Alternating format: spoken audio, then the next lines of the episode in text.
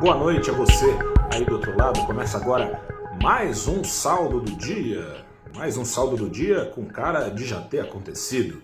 Eu sou o repórter Gustavo Ferreira do valorinvest.com. Te aviso que a semana, segunda semana de 2022 começou na mesma pegada da primeira semana de 2022. Por quê? Porque a alta de juros lá nos Estados Unidos parece que está tudo certo para começar já em março. Essa alta de juros segue botando lenha na fogueira da aversão aos riscos nutridos pela economia brasileira. Com isso, Ibovespa 0,75% para baixo, já acumulando queda de 2,7% nestes primeiros dias de 2022, enquanto o dólar, nesta segunda-feira, dia 10 de janeiro, ficou 0,74% mais caro, acumulando já alta de quase 2% no acumulado destes primeiros seis pregões de 2022. Voltando para o Ibovespa, mais alguns números ajudam a colocar cor no tamanho da aviação ao risco que tem passado pelo Brasil nestes primeiros pregões. É, bom, de 93 ações do Ibovespa, nada menos que 77 ações, 77 ações das 93 do Ibovespa no vermelho neste comecinho do ano e não é só isso, dessas 77, 10, nada menos que 10 papéis com quedas acumuladas de 15% ou mais. É muita coisa para pouco 2022. Por quê? Por que isso? Porque as perspectivas para a economia brasileira seguem em deterioração. Hoje teve pesquisa Focus, como toda segunda-feira tem, mostrando a média das apostas do mercado de cerca de 100 casas de análises e bancos consultados pelo Banco Central. A projeção para a inflação de 2022 segue parada. Não piorou, isso é bom, mas segue parada acima do teto da meta estabelecida para esse ano, meta de 5%, projeção no 5,03%.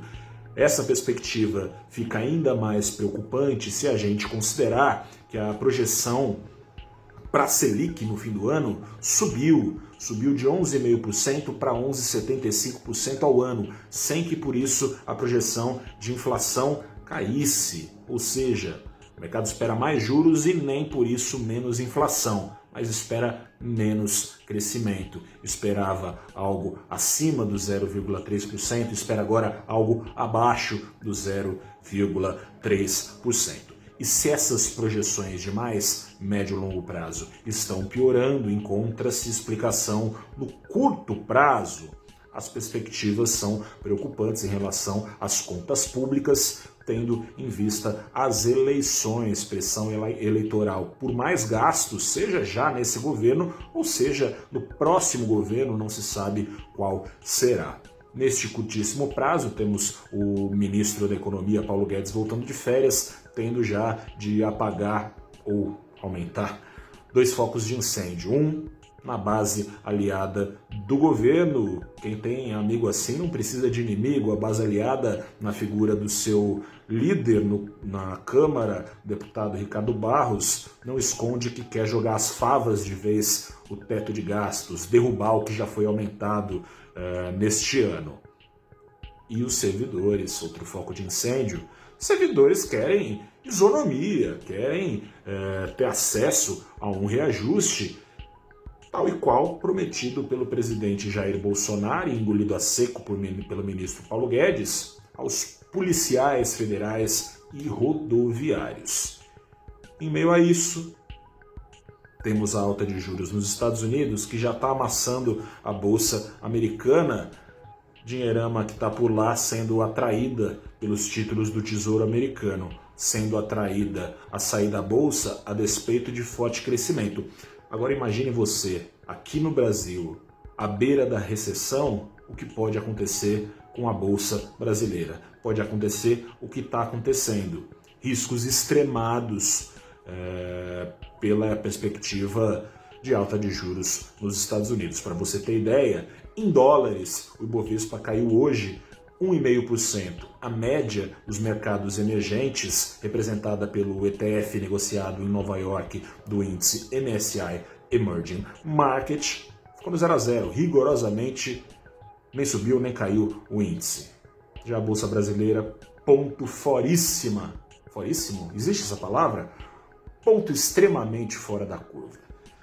Fico por aqui. Espero trazer melhores notícias no decorrer da semana e convido a acessar o nosso canal do valorinvest.com no YouTube o papo que eu levei no primeiro abrindo os trabalhos deste ano sobre justamente este ano, perspectivas e riscos e oportunidades que podem ser é, enfrentadas por você aí do outro lado no mercado financeiro neste 2022 emocionante. Conversei com a Aline Cardoso, que é estrategista da EQI Research, também com o Rodrigo Franchini, que é sócio da Monte Bravo Investimentos. Acesse lá.